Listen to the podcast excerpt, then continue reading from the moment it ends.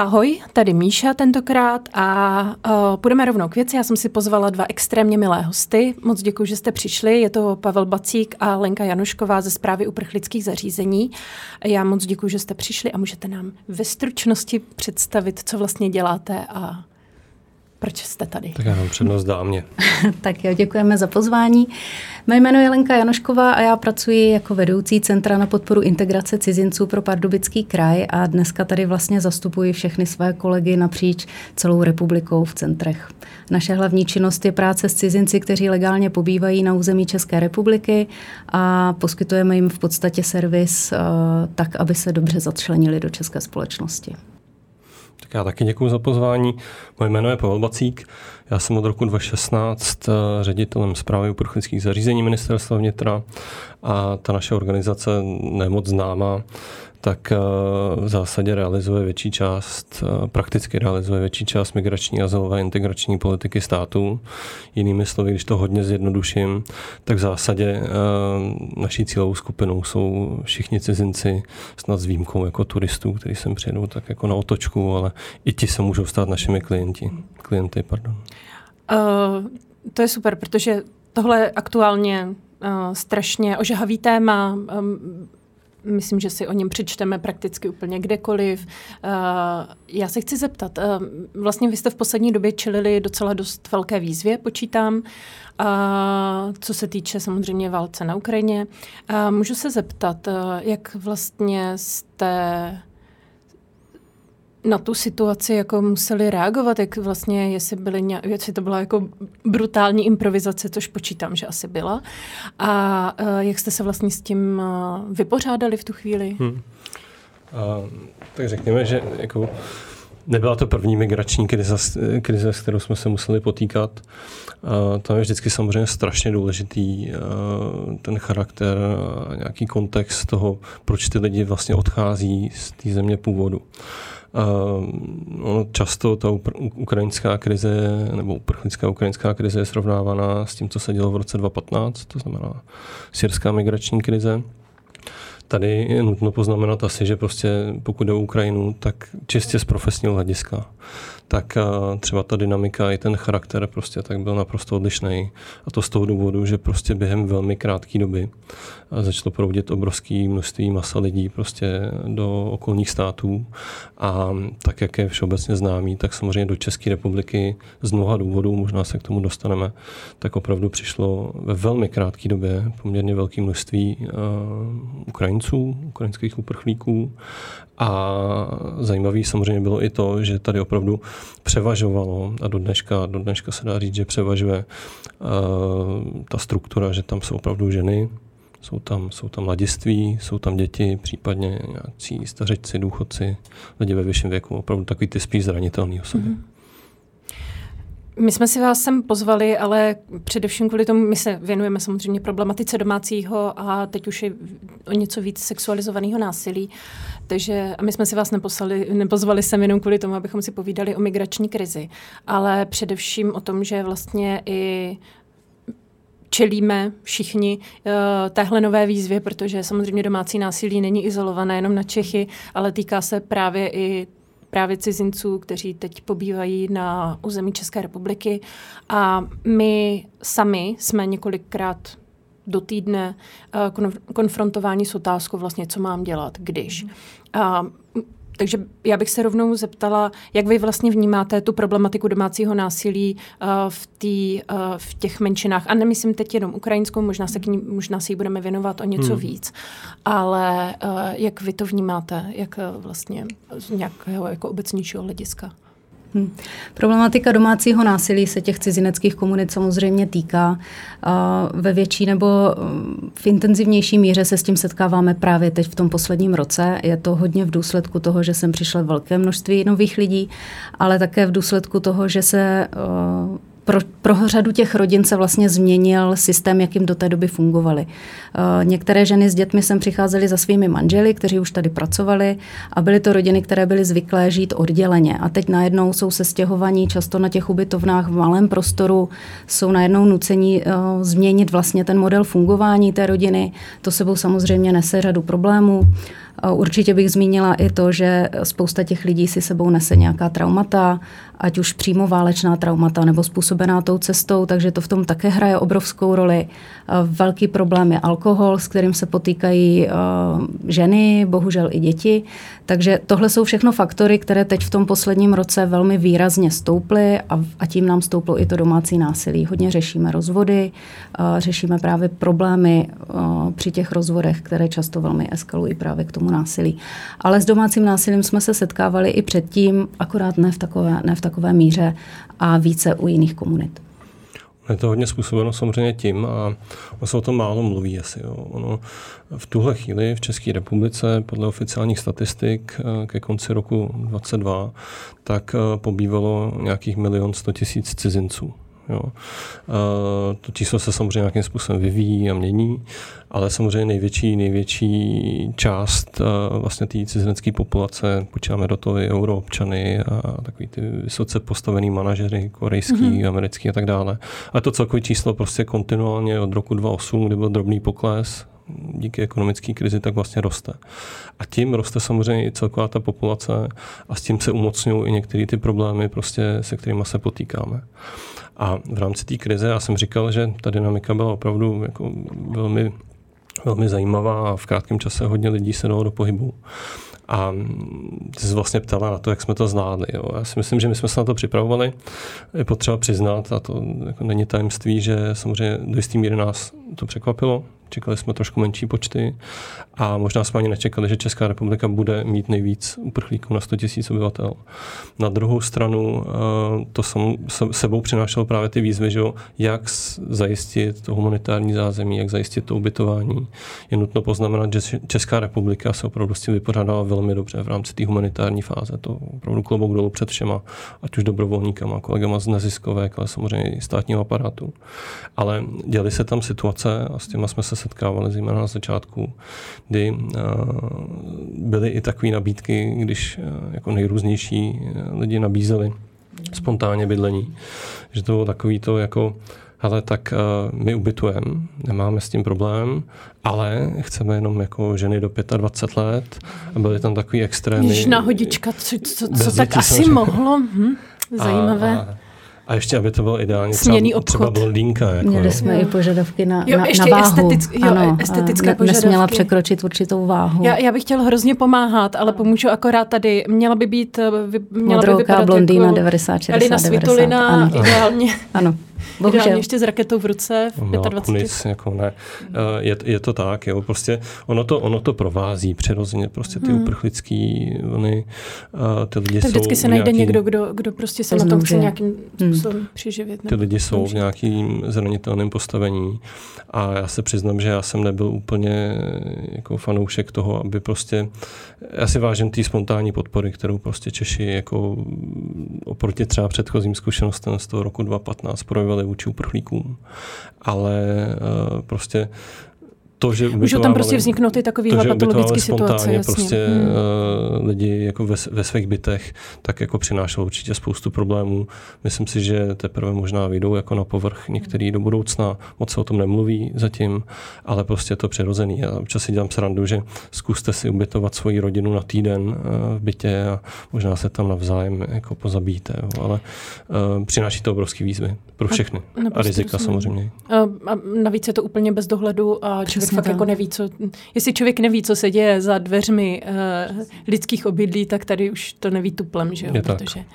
Jasně. A setkali jste se s nějakou třeba, když zůstaneme teda hmm. zatím u, u té uprchlické krize a Ukrajinců, um, protože tady je opravdu velká míra solidarity. Já si myslím, že to je vlastně úplně úžasný, že jsme i my Češi prostě v sobě objevili jako srdce, pomáháme a myslím si, že i nás to tak nějak jako strašně v tu chvíli semklo a, a do jisté míry i zocelilo. Uh, já sama jsem třeba překvapená, že to trvá už tak dlouho, že jsem myslela, že všechny to přestane bavit po dvou dnech. Ale uh, a to je jako velký respekt ke všem, uh, kteří se na té pomoci uh, podílejí. Ale uh, setkali jste se s uh, nějakými projevy, um, protože my jsme se bavili možná, aby, aby posluchači pochopili, my s Pavlem se známe strašně dlouho, nějakých asi 15 let skoro. A mm, Vlastně Pavel mě oslovil s tím, že vlastně ta problematika domácího násilí se týká i, i uh, vašeho oboru, vaší, vaší, uh, vašeho denního chleba. A bavili jsme se o tom, že by bylo fajn nějakým způsobem o tom edukovat a říct, co je vlastně za problém a jak, že ten problém je i prostě uh, teď v ukrajinské menšině nebo v rámci uh, ty ukrajinské komunity. Uh, jsou nějaké případy, konkrétní případy, se kterými jste se vlastně v té době, nebo od té doby, uh, co migrační krize vznikla, uh, se kterými jste se setkali, se kterými jste museli čelit a jak jste je třeba řešili a vyřešili? Mm-hmm. My jsme třeba hned na začátku řešili situace právě co se týče solidárních domácností, kdy se nám na Kacpu, protože pracovníci center působili na Kacpu vlastně od začátku. Můžeme jenom říct, co je Kacpu? Mm-hmm. Pro naše... Krajské asistenční centrum pomoci Ukrajině, vlastně zřízené mm-hmm. V každém krajském městě. A, což byl takový ten první bod, kam vlastně všichni, všichni ukrajinští uprchlíci přicházeli.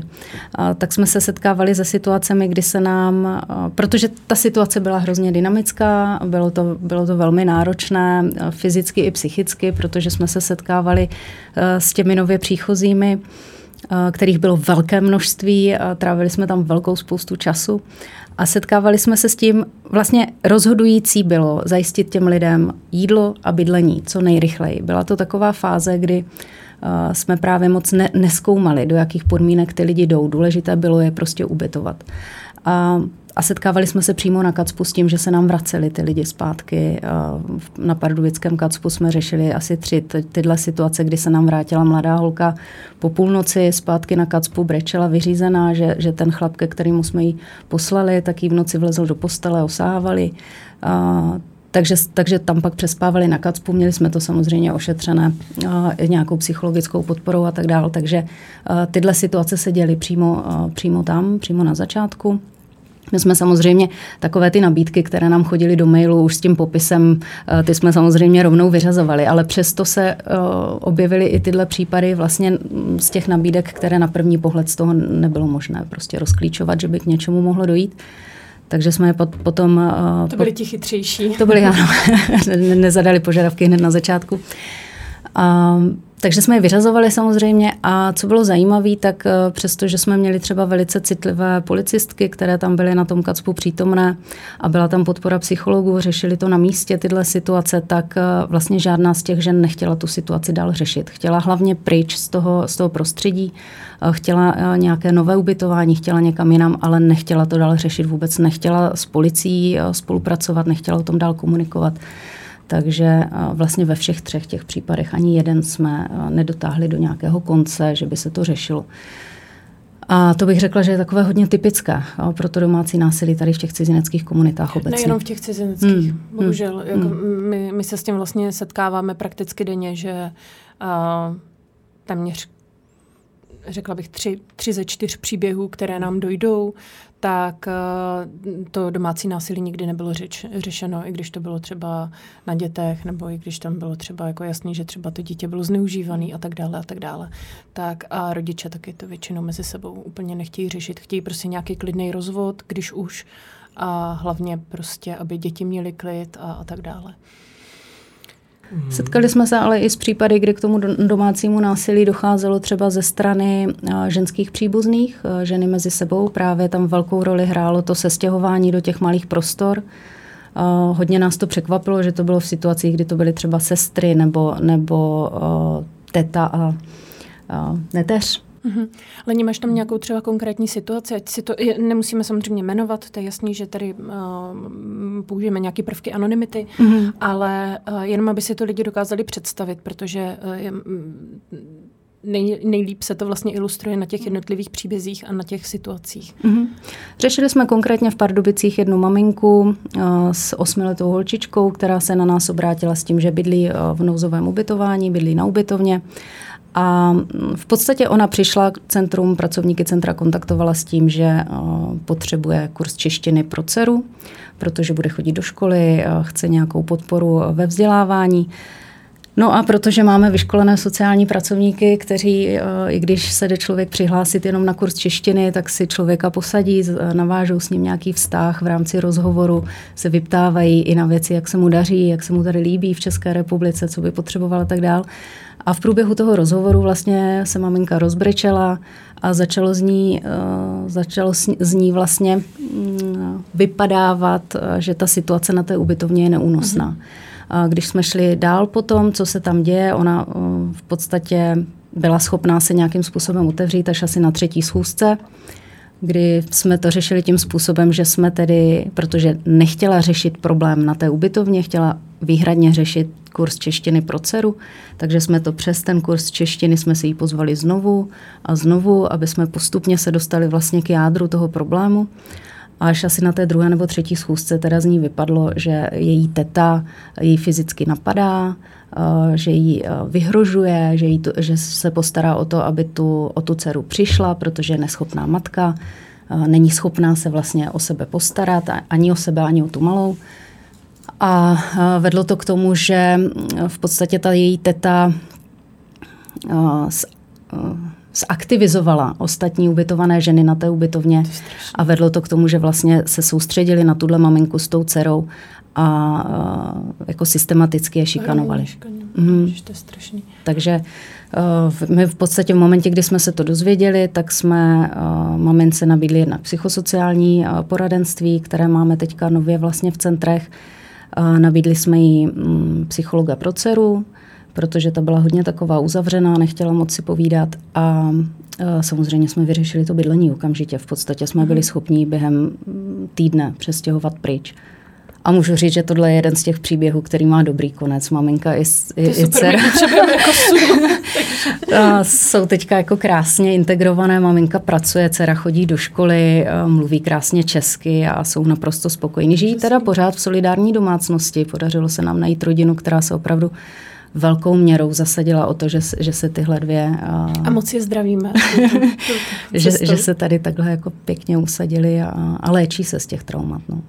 Pavle, jestli se tě můžu zeptat, máte třeba nějaké uh, statistiky aktuálně, co se týče třeba právě problematiky domácího hmm. násilí hmm. nebo sexualizovaného násilí a nejenom třeba v té ukrajinské komunitě, ale vůbec jako co se týče menšin u nás?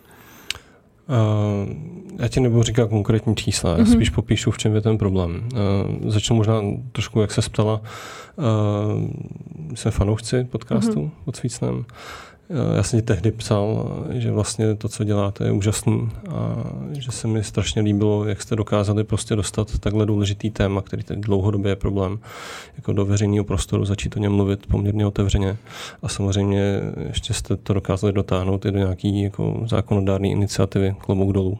No, děkujeme. A ne, prosím vás, to není zaplacený, jo? To, ne, to jako ne, fakt ne, jsme si... Není, není to zaplacený, ale já vysvětlím, proč to říkám. Hmm. Jo? Jako my vlastně dlouhodobě se potýkáme, protože centra fungují od roku 2008-2009 a tuhle práci dělají dlouhodobě. Máme opravdu spoustu zkušeností. A jestliže uh, ty si říkala před chvílí, a to tak je, že, i spoustu Čechů má problém nebo neví, kam se obrátit, jak to řešit, tak uh, u těch cizinců v cizineckých komunitách v rámci toho kulturního kontextu, nějaký tabuizace prostě některých věcí, uh, tak prostě jako my chceme říct, že tady je nějaký nástroj, kam se můžou obrátit a jsou tam lidi, kteří jako jsou připravení tu jejich situaci řešit a pomáhat jim. Jo. A problém je v tom, Lenka už to tady říkala, že jako opravdu těch jako případů, které jsou dotažený až do konce, je relativně malé množství. Jo, nechci citovat statistiky, ale je to fakt Počítám, jako, že ty statistiky jsou, jsou taky docela dost zkreslený díky určitě, tomu, že prostě určitě. lidi se nehlásí, nechtějí to řečit, když už se přihlásí, tak potom je to celý pro ně tak strašně traumatizující, ještě navíc pro cizince, ano, že, kteří tady tak. nejsou doma, nemají tu podporu. Tak... Ne, nebo uh, já si myslím, že kolegové třeba od policie se na tohle velmi jako soustředí, ale samozřejmě tam můžou vznikat některé bariéry, nebo často cizinci třeba nedůvěřují jako hmm. policii, jo, z nějakých důvodů důvodů. Jako. A právě proto jsou tady třeba centra, ale i další třeba neziskové organizace, které se tím zabývají a můžou zprostředkovat ten kontakt a ten most. My máme tu výhodu, že jsme pořád součást ministerstva vnitra. To znamená přeci jenom ta komunikace s policií a my, když na něco upozorníme, tak přeci jenom jako se dokážeme asi trošku líbě mluvit. Jo, takže to berou vážně a jsme schopni projít tím procesem a známe ty postupy navzájem a tak dále. Takže to je obrovská výhoda. Ale uh, určitě do budoucna uh, jako tušíme, mluví se o tom otevřeně. A zase, jo, já dám příklad. Vemte si, že v tuhle chvíli tady jsou uh, převážně matky s dětma. Oni mají někde tatínky, že jo tatínky většinou na Ukrajině, kde prostě oni, oni bojují, nebo jsou součástí prostě toho systému boje proti, proti Rusům, Rusku. Ale jednoho dne ta válka prostě skončí a dneska opravdu jedním ze seriózních témat, zatím jako neaktuálním díky bohu v praxi, bude samozřejmě řešení eh, posttraumatických syndromů. Jo. Otázka, jestli vůbec třeba ty rodiny se budou chtít vracet na Ukrajinu, kdy může ta, samozřejmě vznikat nějaký napětí, že dobře, otec bude chtít, aby se matka vrátila s dítětem, nebo naopak, jo. můžou tady začínat prostě nový vztahy prostě a tak dále. Dokážeme si představit fakt celý penzum situací, který pak můžou i v důsledku velmi opatrné, když o tom mluvím, vygradovat právě třeba domácí násilí a podobně.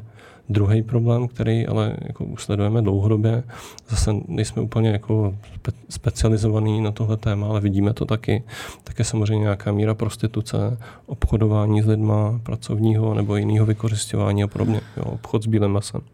To bylo taky velmi relevantní téma a určitě se to v nějaký míře děje. Ale že bychom jako věděli, kolik, kde, co, jak, nevíme. Jo, ani, myslím, že ani ty neziskovky, které se tím zaobírají jako profesionálně a opravdu se na to zaměřují, tak nedokážou říct konkrétní čísla, jsou to spíš odhady.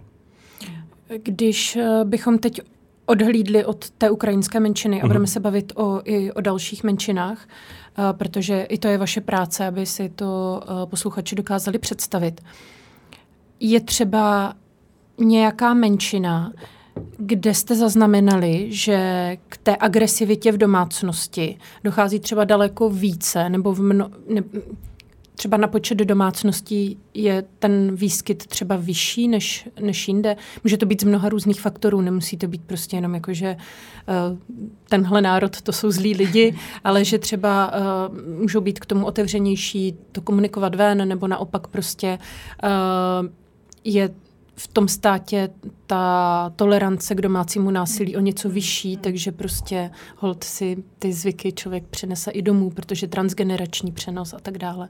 A obecně se vracíme k tomu eh, kulturnímu rozdílu vlastně. Jo. A nejde ani tak o to, že by tam byla vyšší míra agresivity, ale v podstatě je tam jiné chápání toho, co je norma, co je normální chování v té rodině, v té společnosti. Takže uh, my jsme se setkali, nebo setkáváme se hodně s případy v mongolské komunitě a tam je to hodně složité tím, že ta komunita je dost uzavřená a v podstatě pro tu rodinu je to velká hamba. Uh, to, co se, to, co se děje v rodině, se má řešit v rodině. To znamená, my se to dozvídáme opravdu velmi složitě. Většinou nás na tu situaci upozorní nějaká třetí osoba, dost často tlumočník nebo interkulturní pracovník ale dostat se přímo k té oběti toho domácího násilí je velmi složité. Oni opravdu uh, s tím nechtějí jít vůbec ven, protože uh, ta, ta kulturní norma říká, že to se prostě vyřeší doma za zavřenými dveřmi takzvaně. A je to velká hamba, je to stigma uh, pro tu rodinu, když se něco takového dostane ven. Řešili jsme situaci, kdy uh, zase přes kurz češtiny, což teda je uh, komické, ale opravdu znovu přes kurz češtiny. Kurz češtiny, odhalovač domácího ano, násilí. je, to, je to taková stupní brána do té, do té domácnosti občas. Skryté heslo, když chcete vyřešit domácí násilí, přihlašte se. Přihlašte se na kurz češtiny. Tak, tak se nám takhle přihlásila uh, 15-letá holčina a zase, zase v rámci toho rozhovoru o, o kurzu češtiny bylo vidět, že uh, se s něčím potýká, byla taková, uh, působila depresivně. A kolegyně se podařilo teda zase postupně s ní nějakým způsobem dostat, že uh, byla znásilněna dvěma muži. Uh, už v té době, kdy nám to vlastně sdělila, tak se jednalo o událost starou asi čtyři měsíce. Uh, oba ty muži byli z té komunity a v podstatě v té komunitě se to vědělo a uh, nikdo to neřešil, protože to byla hamba té, té dívky. Tak ježiš. Jaká? Ano.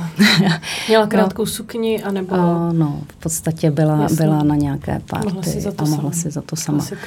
Takže uh, my jsme se to snažili s ní nějakým způsobem řešit, ale tenhle případ zrovna jako nemá ten dobrý konec. No, protože ten tlak uh, té, té komunity na to, to ututlat mm-hmm. a, a vlastně se, se o tom nebavit byl tak velký, že vlastně ho neustála a uh, neměla ani tu podporu vlastně uh, ze strany svojí rodiny. Uh, její matka vlastně přímo nám řekla, že to je ostuda rodiny, uh, ta dcera a že v žádném případě si nepřeje, aby jsme to nějakým způsobem řešili. To je strašné. Protože potom se samozřejmě i hůř pomáhá nejenom chytnout toho pachatele nebo prostě odsoudit toho pachatele, hmm. ale uh, i nějaká Jakákoliv práce s tím traumatem. Přesně tak, hmm. přesně hmm. tak. Hmm. A tam teda musím říct, že v té mongolské komunitě se setkáváme s tím, že to dost často řeší sebevraždou, bohužel že opravdu není úniku z té situace. Některé ženy se vrací zpátky do Mongolska, ale některé teda už se setkáváme s tím, že to řeší sebevraždou. To je strašný. Uf, um, my jsme vlastně, Pavle, spolu řešili i několik uh, případů, že se na nás někdo obrátil uh, s tím, že um, tím samozřejmě, jak je tady, zase se vracíme k té ukrajinské menšině, ale tím, že eh, je tady eh, samozřejmě spousta lidí, kteří s nimi eh, přichází do styku na pravidelné bázi, pracovně nebo i lidsky, tak, nebo v té soukromé rovině, tak se na nás obrací docela dost lidí s tím, že hmm. třeba tuší, že se něco děje, že ta paní třeba, která teď se strašně omlouvám, doufám, že to nebude znít stereotypně, ale že třeba paní, která pomáhá v domácnosti, hmm té jiné paní, takže chodí s modřinama, že si hmm. myslí, že prostě je mlácená, teď neví, co mají dělat. Uh, můžete poradit, co bych já jako někdo, který tuší, že se něco takového děje a vím, že třeba ten člověk sám od sebe to asi nebude chtít řešit, hmm. nebo se bude bát, že třeba ho vyhostíme, hmm, protože ano. přes hmm. To bývá problémy. častý argument, hmm. ano.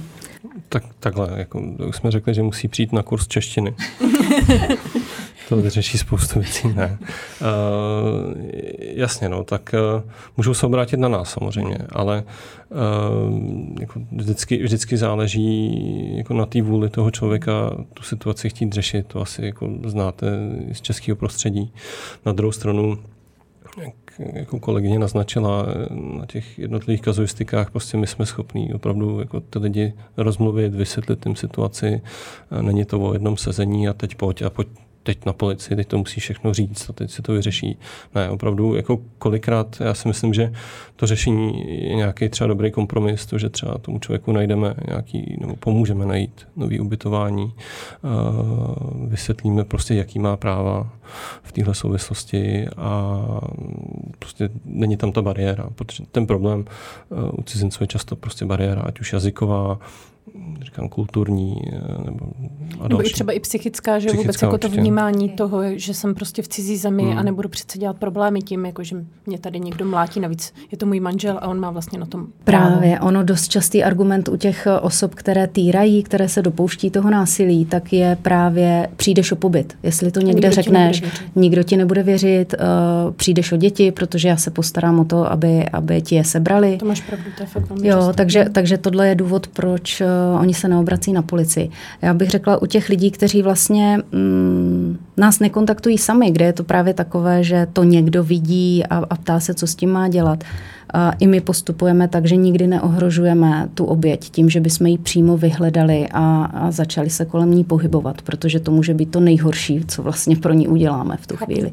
Takže se snažíme různými cestami k ní dostat ty informace o tom, že existuje nějaká lastráda, která se tím zabývá přímo, bílý kruh bezpečí, co nabízíme my, že se s námi domluví ve svém mateřském jazyce. Prostě snažíme se dostat k ní ty informace písemnou formou, po sítích, eh, přes kamarádky, jakýmkoliv způsobem, aby si mohla někde nějak v klidu přečíst, že jsou tady lidi, kteří jsou schopní pomoct a vyvrátit případně uh, ty, ty nesmysly, které poslouchá od toho, od toho partnera nebo někdy i partnerky.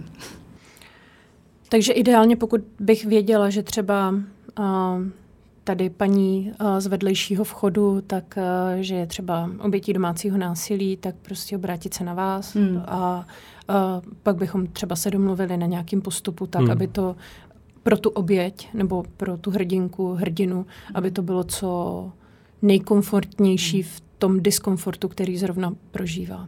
No, možná, já jsem mluvím, hmm. možná jenom vysvětlím, udělám takovou trošku reklamu. Uh, Centra na podporu integrace cizinců působí opravdu v každém kraji. Hmm. My jako organizace, jako Suska, zprávu prchlických zařízeních, provozujeme v podstatě 14 poboček ve všech větších městech, v deseti krajích. Ve zbytku jsou to kolegové, kteří odvádí úplně stejně úžasnou práci, jako moji kolegové eh, ve čtyřech dalších krajích. Jsou to často lidi z neziskových organizací a tam opravdu vytváří tu síť dlouhodobě. Jo, to znamená, mají to zmapovaný, komunity a tak dále. Najdete nás na internetu integračnícentra.cz případně když eh, dáte do Google CPIC, mm-hmm. Centrum na podporu integrace cizinců, tak uh, ten kontakt se najde a my opravdu jako jsme nastavení tak, že ať se obrátí kdokoliv, tak jsme schopni a připraveni prostě pomáhat a tu věc řešit, prověřit, poskytnout informace, případně odkázat na někoho dalšího. Tak mm-hmm. jenom, aby, aby jsme to jak uchopili. Ne, I super, konkrétně. Super. Kdyby někdo takovou potřebu měl, jsme k dispozici. Skvělý. Uh, teď Počítám tedy, že podobný postup by byl, kdybych já sama, jakožto mm-hmm. cizinka u nás, byla obětí domácího násilí nebo sexualizovaného násilí nebo nějaký šikany třeba. I když tady si myslím, že už se taky bavíme o domácím násilí, ono je to vlastně uh, problém jakoby v rámci té komunity, že už. Um, když by, tak, by, tak by ten postup byl velmi podobný. Uh, já bych se ještě chtěla zeptat, um, co se týče těch eh, jednotlivých příběhů, máte třeba některý, který máte za tu dobu vrytý do paměti, že vás prostě nějakým způsobem šokoval nebo byl pro vás třeba natolik zraňující, že jste s tím museli se nějak jako delší dobu vypořádávat, protože co si budeme, vy taky Je pracujete že jo, s traumatem každý den a, a musí to být pro vás strašně náročný. Já si vybavuju eh, jeden případ, který jsem řešila ještě jako sociální pracovník, která osobně, kdy mi přišel do poradenství mladý klučina z Maroka, eh, který získal v České republice azyl. A uh, myslím si, že jeho první zakázka nebyl kurz češtiny, ale to už si nepamatuju, ale postupně jsme se dostali k tomu vlastně, že čelí domácímu násilí ze strany své romské manželky. A pro mě to byla teda velmi šokující uh, zkušenost, protože jsem se setkala s uh, tady tím obráceným případem domácího násilí úplně poprvé. A uh, ale ty rysy byly úplně stejné. Vyhrožovala mu, že přijde o pobyt, že mu sebere syna, protože měli společně asi pětiletého syna v té době. A zároveň, že vlastně zveřejní jeho onemocnění, protože on trpěl poměrně vážným onemocněním. Takže to byl pro mě takový případ, asi bych řekla specifický, nebo velmi, se, uh, pamatuju si ho pořád mm-hmm. a budu, protože uh, byl velmi zvláštní právě tím, že jednak byl v té pozici hrdiny uh, muž, Hmm. A, uh, ale ty, ty ostatní rysy byly úplně stejné vlastně. Byl, byl fyzicky napadán, byl psychicky týrán, bylo mu tam vyhrožováno odebráním pobytu, bylo mu tam vyhrožováno odebráním nebo za, zamezení styku se synem, přičemž on na tom synovi byl velmi psychicky závislý, takže a navíc teda zveřejnění té, té jeho choroby eh, v té komunitě, což by mu velmi zkomplikovalo eh, život. Takže to byl Strašný. takový případ. Hmm. Eh, a ten, ten teda taky nemá dobrý konec. Tam vlastně s, s čím se potýkáme velmi často je to, že, že nevíme konce těch našich případů. Hmm. Jo, že hm, poskytneme ty informace, vlastně s čím pomáháme je, je s orientací v těch našich systémech. Dáme tomu člověku ty základní informace, aby věděl, že pobyt vám opravdu nikdo nesebere. Vy máte nárok tady se trvat v České republice na základě toho. Tak toho, a teď, teď mhm. všichni poslouchejte, teď pořádně tak. Uh, Lenko, teď tě ano. poprosím přesně, pojď a všechno nám to řekni. Uh, co jsou ty lži, ty dezinformace a tak dále, co mezi těmi partnery uh, v rodině, komunitě probíhá, když uh, probíhá třeba to domácí násilí nebo jaký, jakákoliv jiná agrese. Hmm. A co ty lži, které tam prostě kolují, nebo vůbec ty stereotypy, ve kterých ty lidi žijí. Povídej. Ta úplně největší je opravdu ta, přijdeš o pobyt. V momentě, kdy se budeš chtít se mnou rozvést, budeš chtít ode mě odejít, seberou ti pobyt, vyhostí tě z České republiky. Nepravda. Je to nepravda. I v zákoně o pobytu cizinců máme přímo i v případech, kdy jsou ty lidi sloučení na toho partnera a, a je to jejich účel pobytu, tak i na tyhle situace zákon pamatuje a pokud tam dochází k domácímu násilí nebo k čemukoliv takovému, tak ten člověk je chráněný a o ten pobyt nepřijde.